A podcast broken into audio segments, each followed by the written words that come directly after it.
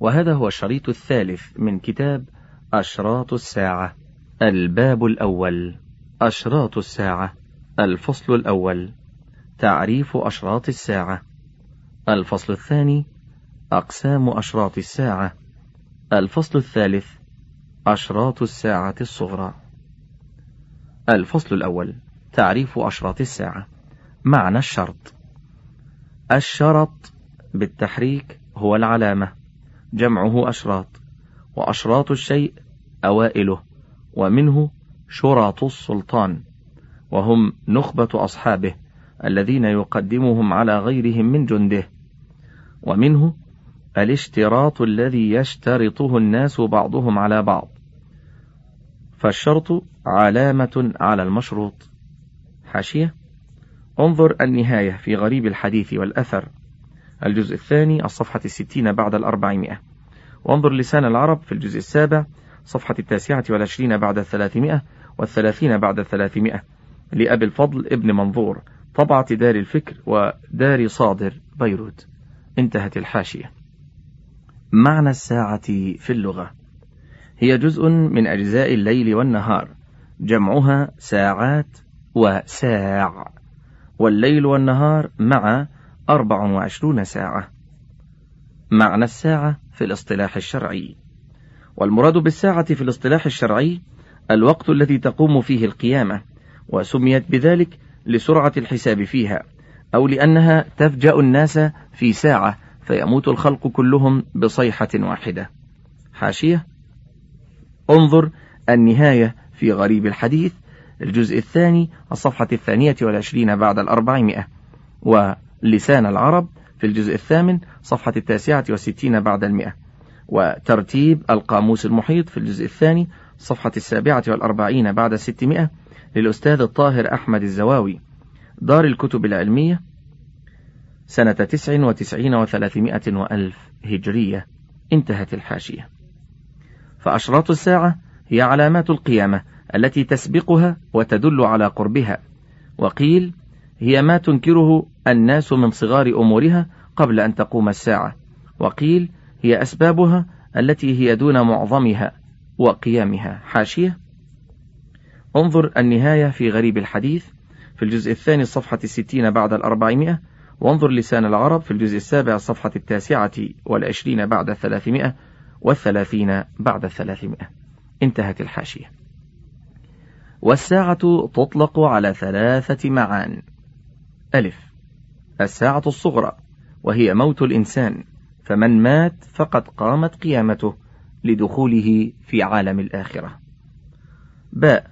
والساعة الوسطى وهي موت أهل القرن الواحد ويؤيد ذلك ما روته عائشة رضي الله عنها قالت كان الأعراب إذا قدموا على رسول الله صلى الله عليه وسلم سألوه عن الساعة متى الساعة؟ فنظر إلى أحدث إنسان منهم فقال إن يعش هذا لم يدركه الهرم قامت عليكم ساعتكم. أي موتهم. وأن المراد ساعة المخاطبين. حاشية. صحيح البخاري كتاب الرقاق باب سكرات الموت. الجزء الحادي عشر صفحة الواحدة والستون بعد الثلاثمائة. مع الفتح.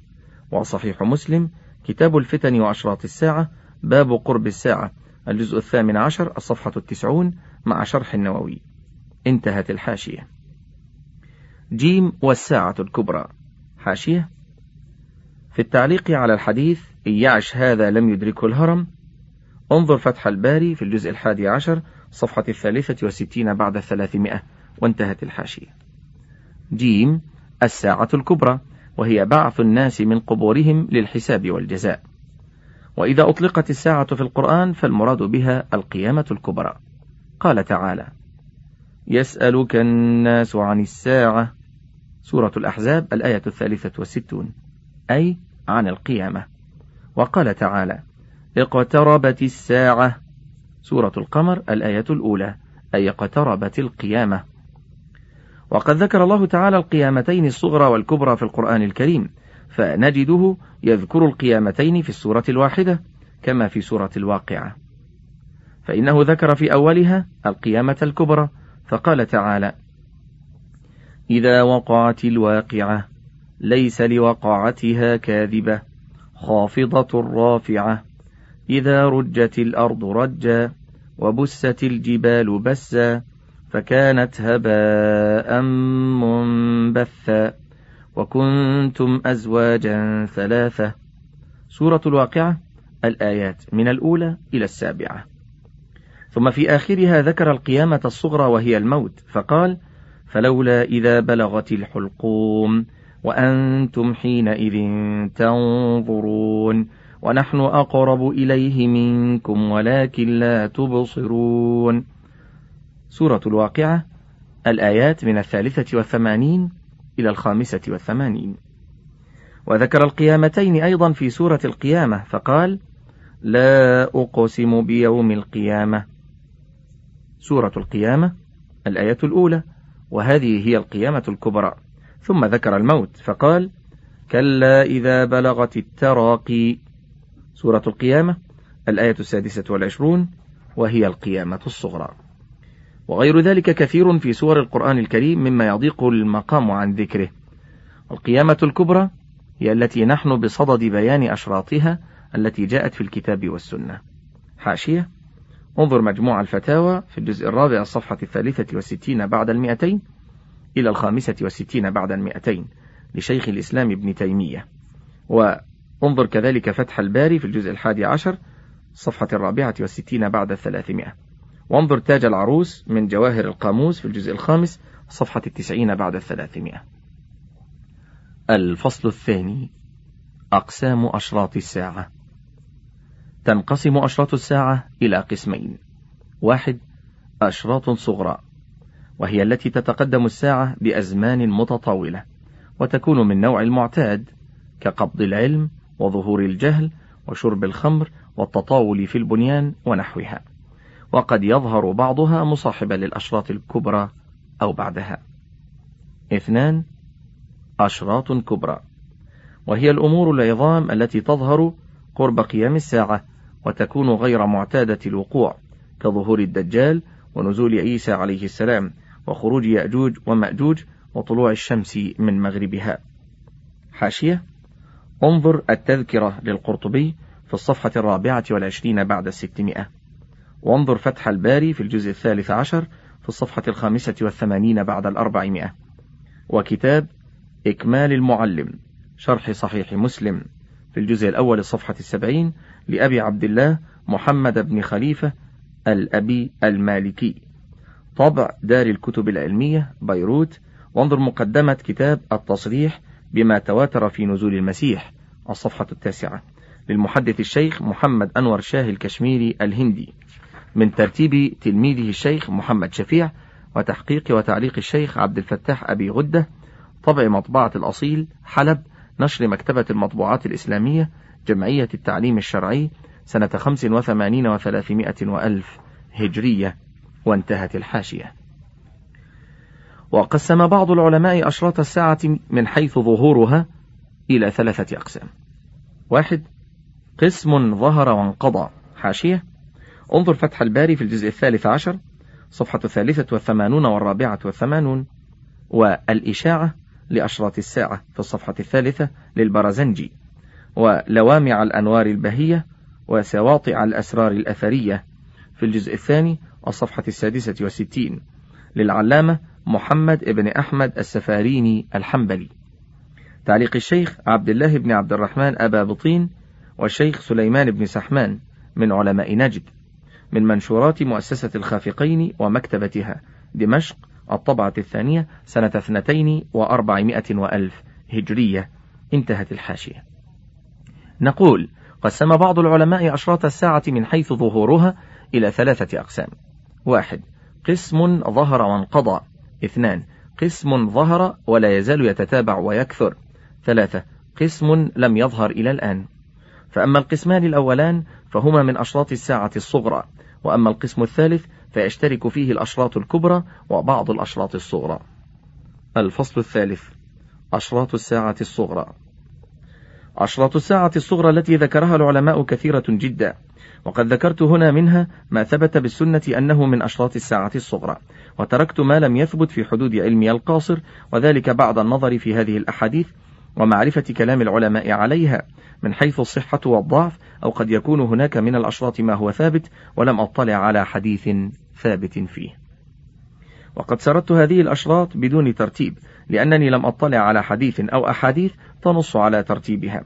فذكرت أولا ما نص العلماء على أنه ظهر وانتهى. ثم تحريت في ذكري لباقي الأشراط بتقديم ما تقتضي الحوادث تقديمه على غيره. فمثلا ظهور الفتن مقدم على قبض العلم لأن الفتن ظهرت في عصر الصحابة. وقدمت قتال الروم على فتح القسطنطينية لأن الخبر جاء بذلك. وجعلت فتح القسطنطينية مقدما على قتال يهود في زمن عيسى عليه السلام لأن فتحها قبل ظهور الدجال. ونزول عيسى عليه السلام يكون بعد ظهور الدجال وهكذا. وبعض الأشراط يقتضي ذكره في الأخير لأنه لا يظهر إلا بعد الأشراط الكبرى. مثل هدم الكعبة على يدي الحبشة وظهور الريح التي تقبض أرواح المؤمنين. ومما ينبغي أن يعلم أن كثيرا من أشراط الساعة قد ظهرت مباديها من عهد الصحابة رضي الله عنهم وهي في ازدياد ثم صارت تكثر في بعض الأماكن دون بعض. والذي يعقبه قيام الساعة هو استحكام ذلك. فيكون مثلا قبض العلم لا يقابله إلا الجهل الصرف. ولا يمنع من ذلك وجود طائفة من أهل العلم لأنهم يكونون حينئذ مغمورين في أهل الجهل وقس عليه غيره من أشراط الساعة. حاشية انظر فتح الباري في الجزء الثالث عشر في الصفحة السادسة عشرة. انتهت الحاشية. ومما ينبغي التنبيه عليه أيضا أن بعض الناس يفهم من كون الشيء من أشراط الساعة أنه محذور وممنوع. وهذه القاعدة غير مسلمة فإنه ليس كل ما أخبر به صلى الله عليه وسلم بكونه من علامات الساعة يكون محرما أو مذموما. فإن تطاول الرعاء في البنيان وفشو المال وكون خمسين امرأة لهن قيم واحد ليس بحرام بلا شك. وإنما هذه علامات والعلامة لا يشترط فيها شيء من ذلك بل تكون بالخير والشر والمباح والمحرم والواجب وغيره. والله أعلم. حاشية. شرح النووي في الجزء الحادي عشر. عزيز المستمع رقم الجزء هنا مطموس شيئا ما. الصفحة التاسعة والخمسون بعد المئة. وفي الهامش السابق انظر فتح الباري في الجزء الثالث عشر الصفحة السادسة عشرة وسيأتي بيان ذلك مفصلا في الكلام على قبض العلم وظهور الجهل. انتهت الحواشي. والآن حان الشروع في ذكر أشراط الساعة الصغرى وهي كما يلي. واحد بعثة النبي صلى الله عليه وسلم. أخبر صلى الله عليه وسلم أن بعثته دليل على قرب قيام الساعة وأنه نبي الساعة. ففي الحديث عن سهل رضي الله عنه قال قال رسول الله صلى الله عليه وسلم بعثت أنا والساعة كهاتين ويشير بإصبعيه فيمدهما حاشية. صحيح البخاري كتاب الرقاق باب قول النبي صلى الله عليه وسلم بعثت أنا والساعة كهاتين. الجزء الحادي عشر صفحة السابعة والأربعون بعد ثلاثمائة مع الفتح. انتهت الحاشية. وعن أنس رضي الله عنه قال قال رسول الله صلى الله عليه وسلم بعثت أنا والساعة كهاتين. قال وضم السبابة والوسطى. حاشية صحيح مسلم كتاب الفتن وأشراط الساعة باب قرب الساعة الجزء الثامن عشر صفحة التاسعة والثمانون والصفحة التسعون مع شرح النووي. انتهت الحاشية. وعن قيس بن أبي حازم عن أبي جبيرة مرفوعة بعثت في نسم الساعة. حاشية. نسم الساعة قال ابن الأثير هو من النسيم أول هبوب الريح الضعيفة. أي بعثت في أول أشراط الساعة وضعف مجيئها. وقيل هو جمع نسمة. أي بعثت في ذوي أرواح خلقهم الله تعالى قبل اقتراب الساعة كأنه قال في آخر النشء من بني آدم. النهاية في غريب الحديث الجزء الخامس صفحة التاسعة والأربعون والصفحة الخمسون. انتهت الحاشية. وعن قيس بن أبي حازم عن أبي جبيرة مرفوعة بعثت في نسم الساعة. حاشية رواه الدولابي في الكنى الجزء الأول الصفحة الثالثة والعشرون وابن مندة في المعرفة الجزء الثاني الصفحة الرابعة والثلاثون بعد المئتين تقسيم اثنين. قال الألباني صحيح والحديث رواه الحاكم في الكنى كما في الفتح الكبير ولم يعزه لغيره. انظر صحيح الجامع الصغير في الجزء الثالث الصفحة الثامنة حاء تسعة وعشرين وثمانمائة بعد الألفين وكذلك انظر سلسلة الأحاديث الصحيحة في الجزء الثاني الصفحة الثامنة وستين بعد الأربعمائة حاء ثمانية بعد ثمانمائة. انتهت الحاشية. فأول أشراط الساعة بعثة المصطفى صلى الله عليه وسلم فهو النبي الأخير فلا يليه نبي آخر وإنما تليه القيامة كما يلي السبابة الوسطى. وليس بينهما إصبع. أو كما يفضل أحدهما على الآخر. حاشية. انظر التذكرة في الصفحة الخامسة والعشرين بعد الستمائة إلى السادسة والعشرين بعد الستمائة. وفتح الباري في الجزء الحادي عشر في الصفحة التاسعة والأربعين بعد الثلاثمائة. وتحفة الأحوذي شرح الترمذي في الجزء السادس صفحة الستين بعد الأربعمائة. انتهت الحاشية. ويدل على ذلك رواية الترمذي. بعثت أنا والساعة كهاتين. وأشار أبو داود بالسبابة والوسطى. فما فضل إحداهما على الأخرى. حاشية. جمع الترمذي. باب ما جاء في قول النبي صلى الله عليه وسلم بعثت أنا والساعة كهاتين في الجزء السادس الصفحة التاسعة والخمسين بعد الأربعمائة وكذلك في الصفحة الستين بعد الأربعمائة وقال هذا حديث حسن صحيح انتهت الحاشية. وفي رواية مسلم قال شعبة وسمعت قتادة يقول في قصصه كفضل إحداهما على الأخرى فلا أدري أذكره عن أنس أو قاله قتادة.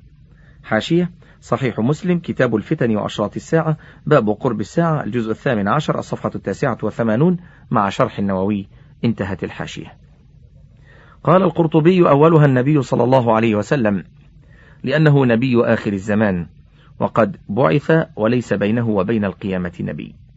حاشية التذكرة في أحوال الموتى وأمور الآخرة. الصفحة السادسة والعشرون بعد الستمائة انتهت الحاشية. قال تعالى ما كان محمد أبا أحد من رجالكم ولكن رسول الله وخاتم النبيين. سورة الأحزاب الآية الأربعون. اثنان موت النبي صلى الله عليه وسلم. من أشراط الساعة موت النبي صلى الله عليه وسلم. ففي الحديث عن عوف بن مالك رضي الله عنه قال قال رسول الله صلى الله عليه وسلم أعدد ستا بين يدي الساعة. موتي الحديث. حاشية. صحيح البخاري كتاب الجزية والموادعة باب ما يحذر من الغدر الجزء السادس صفحة السابعة والسبعون بعد المئتين مع الفتح. انتهت الحاشية. فقد كان موت النبي صلى الله عليه وسلم من أعظم المصائب التي وقعت على المسلمين. فقد أظلمت الدنيا في عيون الصحابة رضي الله عنهم عندما مات عليه الصلاة والسلام. قال أنس بن مالك رضي الله عنه لما كان اليوم الذي دخل فيه رسول الله صلى الله عليه وسلم المدينة أضاء منها كل شيء. فلما كان اليوم الذي مات فيه أظلم منها كل شيء. وما نفضنا عن رسول الله صلى الله عليه وسلم الأيدي وإنا لفي دفنه حتى أنكرنا قلوبنا. حاشية جامع الترمذي أبواب المناقب الجزء العاشر الصفحة السابعة والثمانون والثامنة والثمانون مع تحفة الأحوذي. وقال الترمذي هذا حديث صحيح غريب. وقال شعيب الأرناؤوط إسناده صحيح. انظر شرح السنة للبغوي في الجزء الرابع عشر في الصفحة الخمسين تحقيق شعيب الأرناؤوط.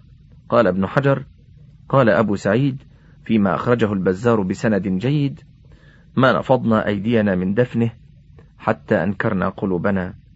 الفتح الجزء الثامن الصفحة التاسعة والأربعون بعد المئة. انتهت الحاشية. قال ابن حجر يريد أنهم وجدوها تغيرت عما عهدوه في حياته من الألفة والصفاء والرقة لفقدان ما كان يمدهم به من التعليم والتأديب. حاشية فتح الباري الجزء الثامن صفحة التاسعة والأربعون بعد المئة. انتهت الحاشية. فبموته صلى الله عليه وسلم انقطع الوحي من السماء كما في جواب أم أيمن لأبي بكر وعمر رضي الله عنهم. عندما زاراها بعد موت النبي صلى الله عليه وسلم فلما انتهيا إليها بكت فقال لها ما يبكيك؟ ما عند الله خير لرسوله. فقالت ما أبكي؟ ألا أكون أعلم أن ما عند الله خير لرسوله صلى الله عليه وسلم. ولكني أبكي أن الوحي قد انقطع من السماء فهيجتهما على البكاء فجعل يبكيان معها. حاشية. صحيح مسلم. كتاب فضائل الصحابة رضي الله عنهم. باب فضائل أم أيمن رضي الله عنها. الجزء السادس عشر. الصفحة التاسعة والعاشرة مع شرح النووي. انتهت الحاشية. فقد مات عليه الصلاة والسلام كما يموت الناس لأن الله تعالى لم يكتب الخلود في هذه الدنيا لأحد من الخلق بل هي دار ممر لا دار مقر. كما قال تعالى وما جعلنا لبشر من قبلك الخلد أفإن مت فهم الخالدون كل نفس ذائقة الموت ونبلوكم بالشر والخير فتنة وإلينا ترجعون سورة الأنبياء الآيتان الرابعة والثلاثون والخامسة والثلاثون إلى غير ذلك من الآيات التي تبين أن الموت حق وأن كل نفس ذائقة الموت حتى ولو كان سيد الخلق وإمام المتقين محمد صلى الله عليه وسلم. وكان موته كما قال القرطبي أول أمر دهم الإسلام ثم بعده موت عمر. فبموت النبي صلى الله عليه وسلم انقطع الوحي وماتت النبوة. وكان أول ظهور الشر بارتداد العرب وغير ذلك. وكان أول انقطاع الخير وأول نقصانه. قال أبو بكر الصديق رضي الله عنه فلتحدثن حوادث من بعده تعنى بهن جوانح وصدور. وقالت صفية بنت عبد المطلب رضي الله عنها لعمرك ما أبكي النبي لفقده ولكن ما أخشى من الهرج آتيا. حاشية. الهرج هو القتل. كما سيأتي. وانظر التذكرة للقرطبي في الصفحة التاسعة والعشرين بعد الستمائة والصفحة الثلاثين بعد الستمائة بتصرف بسيط. وانظر الإذاعة لصديق حسن في الصفحة السابعة والستين إلى التاسعة والستين. انتهت الحاشية. فتح بيت المقدس. ومن أشراط الساعة فتح بيت المقدس. فقد جاء في حديث عوف بن مالك رضي الله عنه أنه قال قال رسول الله صلى الله عليه وسلم أعدد ستا بين يدي الساعة. فذكر منها فتح بيت المقدس. حاشية. رواه البخاري وتقدم تخريجه قريبا. انتهت الحاشية. ففي عهد عمر ابن الخطاب رضي الله عنه تم فتح بيت المقدس سنة ست عشرة من الهجرة كما ذهب إلى ذلك أئمة السير. فقد ذهب عمر رضي الله عنه بنفسه وصالح أهلها وفتحها وطهرها من, من اليهود والنصارى وبنى بها مسجدا في قبلة بيت المقدس. حاشية انظر البداية والنهاية في الجزء السابع من الصفحة الخامسة والخمسين إلى الصفحة السابعة والخمسين وانتهت الحاشية. وروى الإمام أحمد من طريق عبيد بن آدم قال سمعت عمر بن الخطاب يقول لكعب الأحبار حاشية هو كعب بن ماتع الحميري من أوعية العلم ومن كبار علماء أهل الكتاب أسلم في زمن أبي بكر الصديق وقدم المدينة زمن عمر ثم سكن الشام ومات في خلافة عثمان رضي الله عنه وقد جاوز المئة وكان كثير الرواية للإسرائيليات وقسم كبير منها لا يصح السند به إليه وليس له في البخاري رواية وفي مسلم رواية لأبي هريرة عنه. انظر تقريب التهذيب في الجزء الثاني صفحة الخامسة والثلاثين بعد المئة وتهذيب التهذيب في الجزء الثامن صفحة الثامنة والثلاثين بعد الأربعمائة إلى الصفحة الأربعين بعد الأربعمائة. وانظر تذكرة الحفاظ في الجزء الأول الصفحة الثانية والخمسين. وانتهت الحاشية. وروى الإمام أحمد من طريق عبيد بن آدم قال سمعت عمر بن الخطاب يقول لكعب الأحبار أين ترى أن أصلي؟ فقال إن أخذت عني صليت خلف الصخرة فكانت القدس كلها بين يديك. فقال عمر ضاهيت اليهودية. لا ولكن أصلي حيث صلى رسول الله صلى الله عليه وسلم. فتقدم إلى القبلة. فصلى ثم جاء فبسط رداءه فكنس الكناسة في ردائه وكنس الناس. حاشية مسند الإمام أحمد.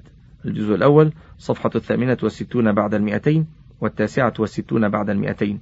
حاء واحد وستين بعد المئتين. تحقيق أحمد شاكر وقال إسناده حسن. انتهت الحاشية. أربعة. طاعون عمواس حاشية. هي بلدة في فلسطين على ستة أميال من الرملة على طريق بيت المقدس. انتهت الحاشية. جاء في حديث عوف بن مالك السابق قوله صلى الله عليه وسلم أعدد ستا بين يدي الساعة فذكر منها ثم موتان. يأخذ فيكم كقعاص الغنم. حاشية. موتان بضم الميم وسكون الواو. هو الموت كثير الوقوع. انظر فتح الباري في الجزء السادس الصفحة الثامنة والسبعين بعد المئتين. قعاص بالضم ويقال فيه عقاص بضم العين المهملة وتخفيف القاف وآخره مهملة. داء يأخذ الدواب فيسيل من أنوفها شيء فتموت فجأة. انظر النهاية في غريب الحديث في الجزء الرابع الصفحة الثامنة والثمانين. وانظر فتح الباري في الجزء السادس صفحة الثامنة والسبعين بعد المئتين. انتهت الحاشية. قال ابن حجر يقال إن هذه الآية ظهرت في طاعون عمواس في خلافة عمر وكان ذلك بعد فتح بيت المقدس. حاشية. فتح الباري الجزء السادس الصفحة الثامنة والسبعون بعد المئتين بل رواه البخاري وتقدم تخريجه قريبا. انتهت الحاشية. ففي سنة ثمان في سنة ثمان عشرة للهجرة على المشهور الذي عليه الجمهور. حاشية انظر البداية والنهاية في الجزء السابع الصفحة التسعين. انتهت. ففي سنة ثمان عشرة للهجرة على المشهور الذي عليه الجمهور وقع طاعون في كورة عمواس ثم انتشر في أرض الشام فمات فيه خلق كثير من الصحابة رضي الله عنهم ومن غيرهم. قيل بلغ عدد من مات فيه خمسة وعشرون ألفا من المسلمين. بل خمسة وعشرين ألفا من المسلمين. ومات فيه من المشهورين أبو عبيدة عامر بن الجراح أمين هذه الأمة رضي الله عنه. حاشية. انظر معجم البلدان في الجزء الرابع الصفحة السابعة والخمسين بعد المئة والثامنة والخمسين بعد المئة والبداية والنهاية في الجزء السابع الصفحة الرابعة والتسعين انتهت الحاشية. خمسة استفاضة المال والاستغناء عن الصدقة. عن أبي هريرة رضي الله عنه أن رسول الله صلى الله عليه وسلم قال لا تقوم الساعة حتى يكثر فيكم المال فيفيض حتى يهم رب المال من يقبله منه صدقة ويدعى إليه الرجل فيقول لا أرب لي فيه. حاشية صحيح البخاري كتاب الفتن الجزء الثالث عشر الصفحة الواحدة والثمانون والثانية والثمانون مع الفتح. وصحيح مسلم كتاب الزكاة باب كل نوع من المعروف صدقة. الجزء السابع الصفحة السابعة والتسعون مع شرح النووي. انتهت الحاشية.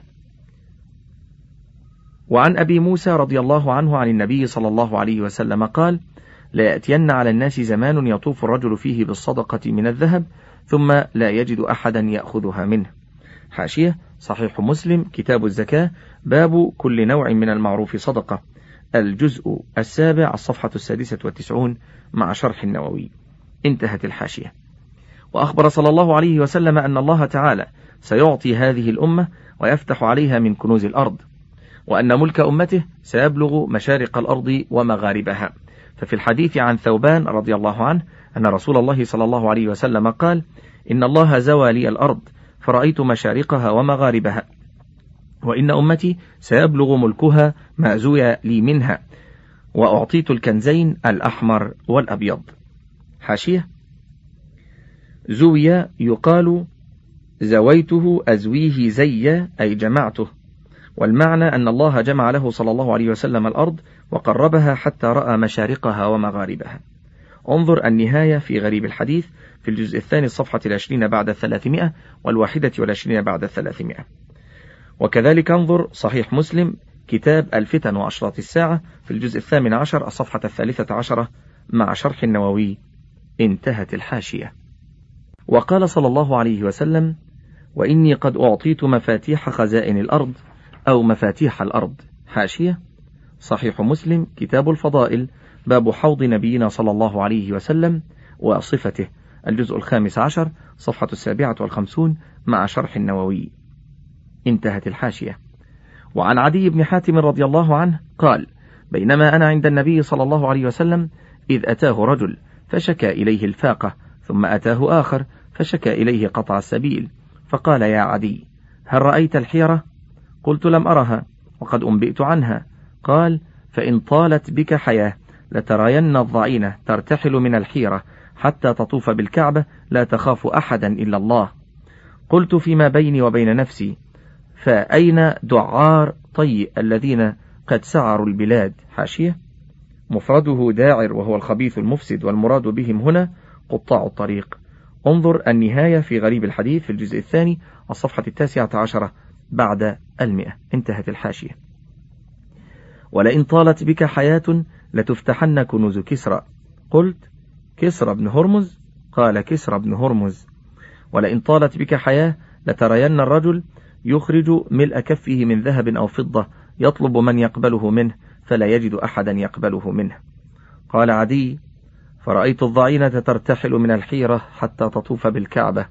لا تخاف إلا الله. وكنت في من افتتح كنوز كسرى ابن هرمز ولئن طالت بكم حياة لا ترون ما قال النبي أبو القاسم صلى الله عليه وسلم يخرج ملء كفه. حاشية صحيح البخاري كتاب المناقب باب علامات النبوة في الإسلام الجزء السادس الصفحة العاشرة بعد الستمائة والحادية عشرة بعد الستمائة مع الفتح.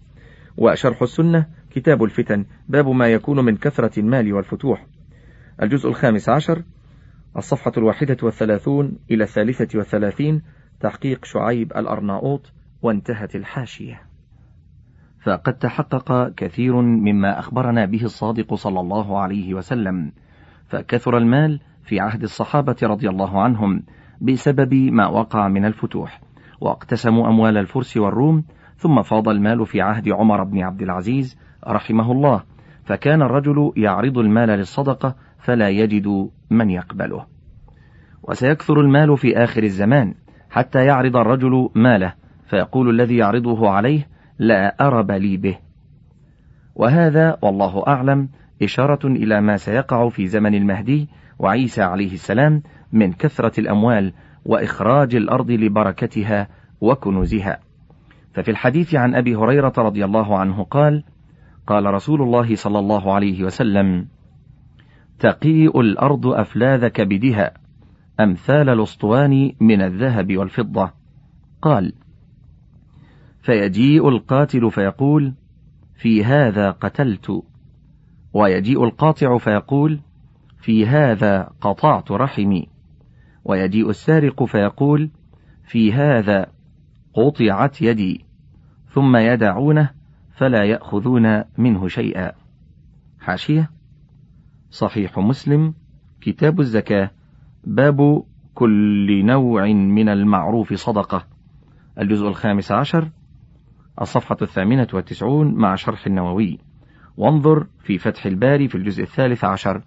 الصفحة الثامنة والثمانين. انتهت الحاشية. وذكر ابن حجر أنه يحتمل أن يكون استغناء الناس عن المال وتركهم له وقت خروج النار. واشتغال الناس بأمر الحشر فلا يلتفت أحد حينئذ إلى المال بل يقصد أن يتخفف ما استطاع. حاشية؟ قوله وهذا والله أعلم إشارة إلى ما سيقع في زمن المهدي وعيسى عليه السلام. انظر لذلك فتح الباري في الجزء الثالث عشر الصفحة السابعة والثمانين والثامنة والثمانين. انتهت الحاشية. وما ذكره ابن حجر من استغناء الناس عن المال لانشغالهم بأمر الحشر لا ينافي أن يكون لاستغنائهم سبب آخر وهو كثرة المال كما يحصل في زمن المهدي وعيسى عليه السلام وبذلك يكون الاستغناء يقع في زمنين وإن تباعدا بسببين مختلفين. والله أعلم.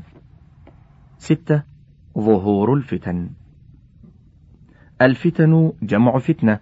وهي الابتلاء والامتحان والاختبار. ثم كثر استعمالها فيما أخرجه لاختبار للمكروه ثم أطلقت على كل مكروه أو آيل إليه كالإثم والكفر والقتل والتحريق وغير ذلك من الأمور المكروهة. حاشية. انظر لسان العرب في الجزء الثالث عشر في الصفحة السابعة عشرة بعد الثلاثمائة إلى الواحدة والعشرين بعد الثلاثمائة. والنهاية في الجزء الثالث الصفحة العاشرة بعد الأربعمائة والحادية عشرة بعد الأربعمائة. وانظر فتح الباري في الجزء الثالث عشر في الصفحة الثالثة. انتهت الحاشية. وقد أخبر النبي صلى الله عليه وسلم أن من أشراط الساعة ظهور الفتن العظيمة التي يلتبس فيها الحق بالباطل فتزلزل الإيمان حتى يصبح الرجل مؤمنا ويمسي كافرا ويمسي مؤمنا ويصبح كافرا كلما ظهرت فتنة. قال المؤمن هذه مهلكتي. ثم تنكشف ويظهر غيرها. فيقول هذه هذه. ولا تزال الفتن تظهر في الناس إلى أن تقوم الساعة. ففي الحديث عن أبي موسى الأشعري رضي الله عنه قال قال رسول الله صلى الله عليه وسلم إن بين يدي الساعة فتنا كقطع الليل المظلم. يصبح الرجل فيها مؤمنا ويمسي كافرا ويمسي مؤمنا ويصبح كافرا. القاعد فيها خير من القائم والقائم فيها خير من الماشي والماشي فيها خير من الساعي. فكسروا قسيكم وقطعوا أوتاركم واضربوا بسيوفكم الحجارة فإن دخل على أحدكم فليكن كخير ابني آدم. رواه الإمام أحمد وأبو داود وابن ماجه والحاكم في المستدرك. حاشية مسند الإمام أحمد الجزء الرابع الصفحة الثامنة بعد الأربعمائة بهامشه منتخب كنز العمال وسنن أبي داود في الجزء الحادي عشر في الصفحة السابعة والثلاثين بعد الثلاثمائة مع عون المعبود وسنن ابن ماجه في الجزء الثاني صفحة العاشرة بعد الثلاثمائة والألف. ومستدرك الحاكم في الجزء الرابع الصفحة الأربعين بعد الأربعمائة وقال هذا حديث صحيح الإسناد ولم يخرجاه وسكت عنه الذهبي. وصلوا قراءة الهامش المطول. والحديث صححه الألباني. انظر صحيح الجامع الصغير في الجزء الثاني صفحة الثالثة والتسعين بعد المئة حاء خمسة وأربعين بعد الألفين. وانتهى الهامش. وروى الإمام مسلم عن أبي هريرة أن رسول الله صلى الله عليه وسلم قال بادروا بالأعمال فتنا كقطع الليل المظلم. يصبح الرجل مؤمنا ويمسي كافرا أو يمسي مؤمنا ويصبح كافرا يبيع دينه بعرض من الدنيا. حاشية. صحيح مسلم كتاب الإيمان باب الحث على المبادرة بالأعمال قبل تظاهر الفتن في الجزء الثاني صفحة الثالثة والثلاثين بعد المئة. مع شرح النووي. انتهت الحاشية. وعن أم سلمة زوج النبي صلى الله عليه وسلم رضي الله عنها قالت استيقظ رسول الله صلى الله عليه وسلم ليلة فزعا. يقول سبحان الله ما أنزل الله من الخزائن وماذا أنزل الله من الفتن؟ من يوقظ صواحب الحجرات يريد أزواجه لكي يصلين. رب كاسية في الدنيا عارية في الآخرة. رواه البخاري. حاشية. صحيح البخاري كتاب الفتن باب لا يأتي زمان إلا الذي بعده شر منه. الجزء الثالث عشر الصفحة العشرون مع شرح النووي. انتهت الحاشية. وعن عبد الله بن عمرو بن العاص رضي الله عنهما قال نادى منادي رسول الله صلى الله عليه وسلم الصلاة جامعة. فاجتمعنا إلى رسول الله صلى الله عليه وسلم فقال إنه لم يكن نبي قبلي إلا كان حقا عليه أن يدل أمته على خير ما يعلمه لهم وينذرهم شر ما يعلمه لهم وإن أمتكم هذه جعل عافيتها في أولها وسيصيب آخرها بلاء وأمور تنكرونها وتجيء الفتنة فيرقق بعضها بعضا وتجيء الفتنة فيقول المؤمن هذه هذه. فمن أحب أن يزحزح عن النار ويدخل الجنة فلتأته منيته وهو يؤمن بالله واليوم الآخر. رواه مسلم. حاشية صحيح مسلم كتاب الإمارة باب وجوب الوفاء ببيعة الخليفة الأول فالأول. الجزء الثاني عشر الصفحة الثانية والثلاثون بعد المئتين والثالثة والثلاثون بعد المئتين مع شرح النووي. انتهت الحاشية. وأحاديث الفتن كثيرة جدا. فقد حذر النبي صلى الله عليه وسلم أمته من الفتن وأمر بالتعوذ منها وأخبر أن آخر هذه الأمة سيصيبها بلاء وفتن عظيمة وليس هنالك عاصم منها إلا الإيمان بالله واليوم الآخر ولزوم جماعة المسلمين وهم أهل السنة وإن قلوا والابتعاد عن الفتن والتعوذ منها.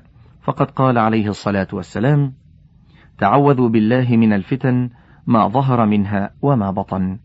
رواه مسلم عن زيد بن ثابت رضي الله عنه. حاشية. صحيح مسلم. كتاب الجنة وصفة نعيمها وأهلها. باب عرض مقعد الميت عليه وإثبات عذاب القبر والتعوذ منه. الجزء السابع عشر صفحة الثالثة بعد المئتين مع شرح النووي. انتهت الحاشية. ألف ظهور الفتن من المشرق. أكثر الفتن التي ظهرت في المسلمين كان منبعها من المشرق من حيث يطلع قرن الشيطان وهذا مطابق لما أخبر به نبي الرحمة صلى الله عليه وسلم. فقد جاء في الحديث عن ابن عمر رضي الله عنهما أنه سمع رسول الله صلى الله عليه وسلم وهو مستقبل المشرق يقول ألا إن الفتنة ها هنا ألا إن الفتنة ها هنا؟ من حيث يطلع قرن الشيطان. حاشية. قرن الشيطان قوة الشيطان وأتباعه أو أن للشمس قرنا على الحقيقة. وقيل إن الشيطان يقرن رأسه بالشمس عند طلوعها ليقع سجود عبدتها له. انظر فتح الباري في الجزء الثالث عشر في الصفحة السادسة والأربعين. انتهت الحاشية. هذا الحديث رواه الشيخان. وفي رواية لمسلم أنه قال رأس الكفر من ها هنا من حيث يطلع قرن الشيطان يعني المشرق. حاشية.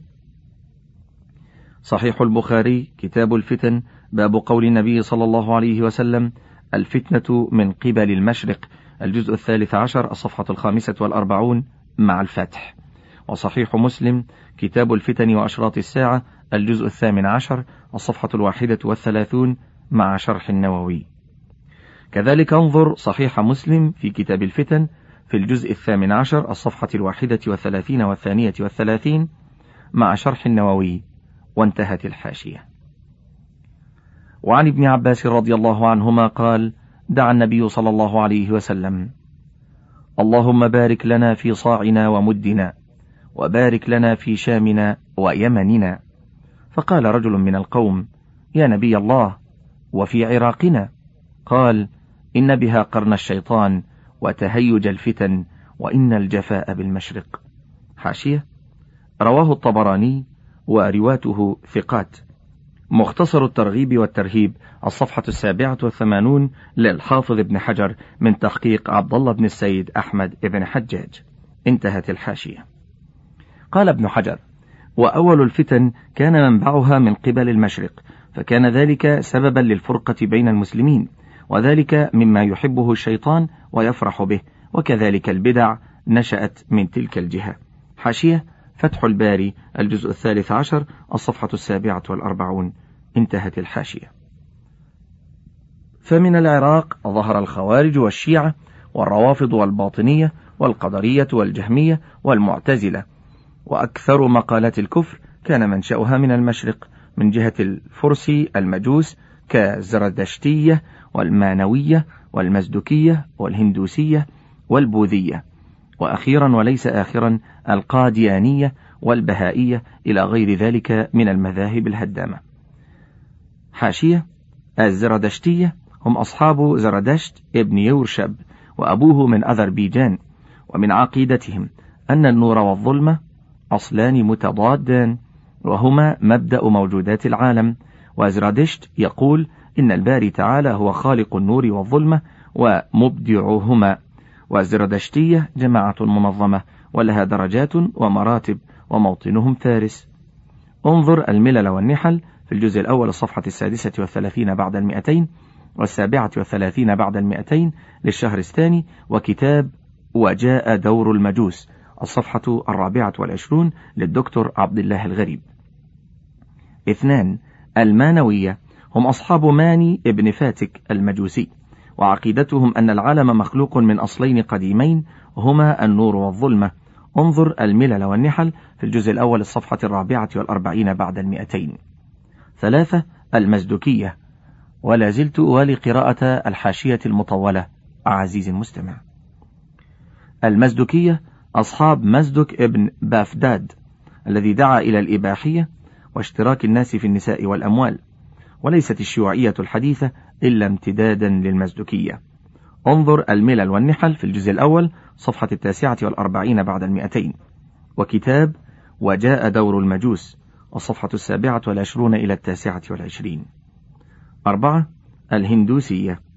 ديانة الجمهرة العظمى في الهند الآن وقد جاء بها الآريون عندما فتحوا الهند وليس لها مؤسس معين وهي مجموعة عقائد ولهم آلهة كثيرة ويقسمون الناس إلى أربع طبقات أعلاها البراهمة وأدناها المنبوذون ولهم كتاب مقدس اسمه الويدا وهو عبارة عن تاريخ للآريين وهم طبقة البراهمة وفيه مجموعة تعاليم.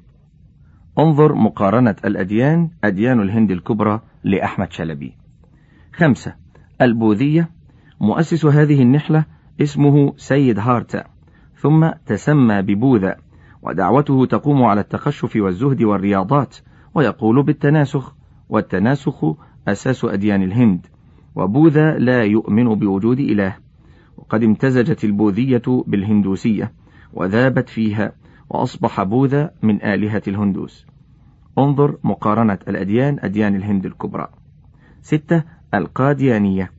نسبة إلى مؤسسها الميرزا غلام أحمد القادياني وكان ظهور هذه النحلة في أواخر القرن التاسع عشر الميلادي في الهند في إقليم بنجاب بباكستان وادعى النبوة وأنه المسيح الموعود وساعده الإنكليز في نشر دعوته ومن أباطيله نسخ الجهاد وفرض طاعة الحكومة البريطانية. وأن نزول عيسى من نسج النصارى. ومن قال إن عيسى ما مات فقد أشرك وكان هلاكه سنة ثمان وتسعمائة وألف ميلادية انظر القادياني ومعتقداته للشيخ منظور أحمد الباكستاني والقاديانية ثورة على النبوة والإسلام والقادياني والقاديانية دراسة وتحليل كلاهما لأبي الحسن الندوي.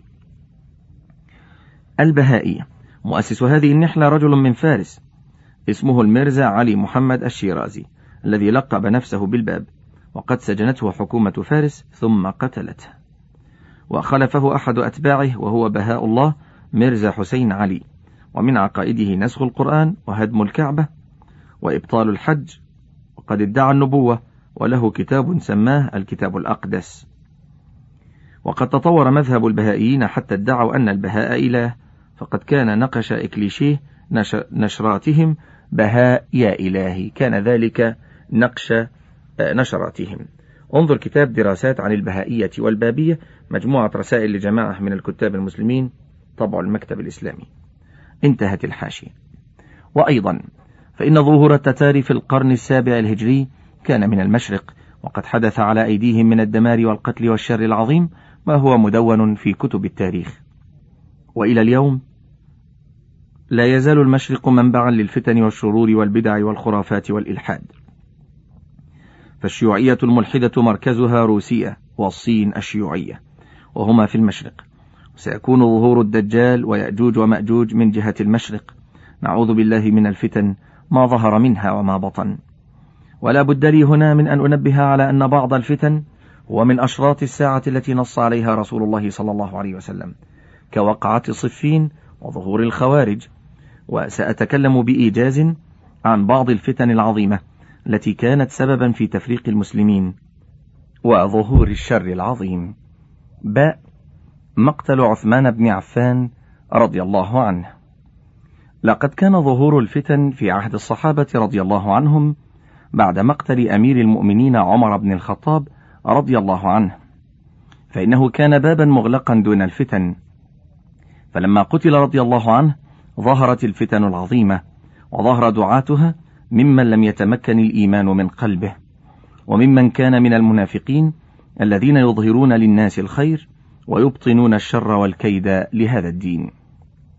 ففي الصحيحين عن حذيفة رضي الله عنه أن عمر بن الخطاب رضي الله عنه قال أيكم يحفظ قول رسول الله صلى الله عليه وسلم في الفتنة؟ فقال حذيفة أنا أحفظ كما قال. قال هاتي إنك لجريء.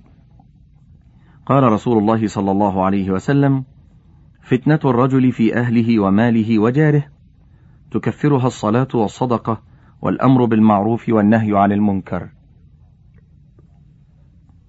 قال ليست هذه ولكن التي تموج كموج البحر. قال يا أمير المؤمنين لا بأس عليك منها إن بينك وبينها بابا مغلقا. قال يفتح الباب أو يكسر. قال لا بل يكسر. قال ذلك أحرى ألا يغلق. قال علم الباب. قال نعم كما أن دون غد الليلة. إن حدثته حديثا ليس بالأغاليط. فهبنا أن نسأله وأمرنا مسروقا. فسأله فقال من الباب؟ قال عمر. حاشية. صحيح البخاري كتاب المناقب باب علامات النبوة مع الفتح. وصحيح مسلم كتاب الفتن وأشراط الساعة مع شرح النووي. انتهت الحاشية. وكان ما أخبر به الصادق المصدوق صلى الله عليه وسلم فقد قتل عمر وكسر الباب وظهرت الفتن ووقع البلاء فكان أول فتنة ظهرت. وكان ذلك عن طريق قتل الخليفة الراشد ذي النورين عثمان بن عفان على يد طائفة من دعاة الشر الذين تألبوا عليه من العراق ومصر ودخلوا المدينة وقتلوه وهو في داره رضي الله عنه. حاشية. انظر تفصيل ذلك في البداية والنهاية في الجزء السابع. انتهت الحاشية. وقد ذكر النبي صلى الله عليه وسلم لعثمان رضي الله عنه أنه سيصيبه بلاء ولهذا صبر ونهى الصحابة عن قتال الخارجين عليه كي لا يراق دم من أجله رضي الله عنه. حاشية. انظر العواصم من القواصم. تحقيق وتعليق محب الدين الخطيب. انتهت الحاشية. ففي الحديث عن أبي موسى الأشعري رضي الله عنه قال خرج النبي صلى الله عليه وسلم إلى حائط من حوائط المدينة. فذكر الحديث إلى أن قال فجاء عثمان فقلت كما أنت حتى أستأذن لك. فقال النبي صلى الله عليه وسلم ائذن له وبشره بالجنة معها بلاء يصيبه. حاشية صحيح البخاري كتاب الفتن باب الفتنة التي تموج كموج البحر في الجزء الثالث عشر مع الفتح. انتهت الحاشية. وخص النبي صلى الله عليه وسلم عثمان بذكر البلاء مع أن عمر قتل أيضا لكون عمر لم يمتحن بمثل ما امتحن به عثمان مع تسلط القوم الذين أرادوا منه أن ينخلع من الإمامة بسبب ما نسبوه إليه من الجور والظلم بعد إقناعه لهم ورده عليهم. حاشية انظر فتح الباري في الجزء الثالث عشر. انتهت الحاشية. وبمقتل عثمان رضي الله عنه انقسم المسلمون ووقع القتال بين الصحابة وانتشرت الفتن والأهواء وكثر الاختلاف وتشعبت الآراء ودارت المعارك الطاحنة في عهد الصحابة رضي الله عنهم وكان النبي صلى الله عليه وسلم يعلم ما سيقع من الفتن في زمنهم فإنه أشرف على أطم من آطام المدينة فقال هل ترون ما أرى؟ قالوا لا. قال فإني لأرى الفتن تقع خلال بيوتكم كوقع القطر. حاشية. هو بالضم أطم وهو بناء مرتفع وجمعه آطام وهي الأبنية المرتفعة كالحصون. انظر النهاية لابن الأثير في الجزء الأول. انتهت الحاشية. قال النووي والتشبيه بمواقع القطر في الكثرة والعموم أي أنها كثير تعم الناس لا تختص بها طائفة. حاشية. والحديث السابق رواه مسلم في صحيحه كتاب الفتن وأشراط الساعة في الجزء الثامن عشر مع شرح النووي. انتهى. وهذا إشارة إلى الحروب الجارية بينهم كوقعة الجمل وصفين والحرة ومقتل عثمان والحسين رضي الله عنهما وغير ذلك وفيه معجزة ظاهرة له صلى الله عليه وسلم. حاشية. شرح النووي لمسلم في الجزء الثامن عشر. انتهت الحاشية. جيم وقعة الجمل. ومن الفتن التي وقعت بعد قتل عثمان رضي الله عنه ما وقع في معركة الجمل المشهورة بين علي رضي الله عنه وعائشة وطلحة والزبير رضي الله عنهم. فإنه لما قتل عثمان أتى الناس عليا وهو في المدينة فقالوا له ابسط يدك نبايعك. فقال حتى يتشاور الناس. فقال بعضهم لئن رجع الناس إلى أمصارهم بقتل عثمان ولم يقم بعده قائم لم يؤمن الاختلاف وفساد الأمة. فألحوا على علي رضي الله عنه في قبول البيعة فبايعوه. وكان ممن بايعه طلحة والزبير رضي الله عنهما. ثم ذهبا إلى مكة للعمرة فلقيتهم عائشة رضي الله عنها. وبعد حديث جرى بينهم في مقتل عثمان توجهوا إلى البصرة وطلبوا من علي أن يسلم لهم قتلة عثمان فلم يجبهم. حاشية يرى أبو بكر ابن العربي في كتابه العواصم من القواصم أن خروجهم إلى البصرة إنما كان للصلح بين المسلمين وقال هذا هو الصحيح لا شيء سواه وبذلك وردت صحاح الأخبار. انظر العواصم في الصفحة الواحدة والخمسين والمئة. انتهت الحاشية. لأنه كان ينتظر من أولياء عثمان أن يتحاكموا إليه فإذا ثبت على أحد بعينه أنه ممن قتل عثمان اقتص منه فاختلفوا بسبب ذلك وخشي من نسب إليهم القتل وهم الخارجون على عثمان أن يصطلحوا على قتلهم فأنشبوا الحرب بين الطائفتين. حاشية. انظر تفصيل ذلك في فتح الباري في الجزء الثالث عشر في الصفحة الرابعة والخمسين إلى التاسعة والخمسين. وانتهت الحاشية. عنوان ماذا جرى؟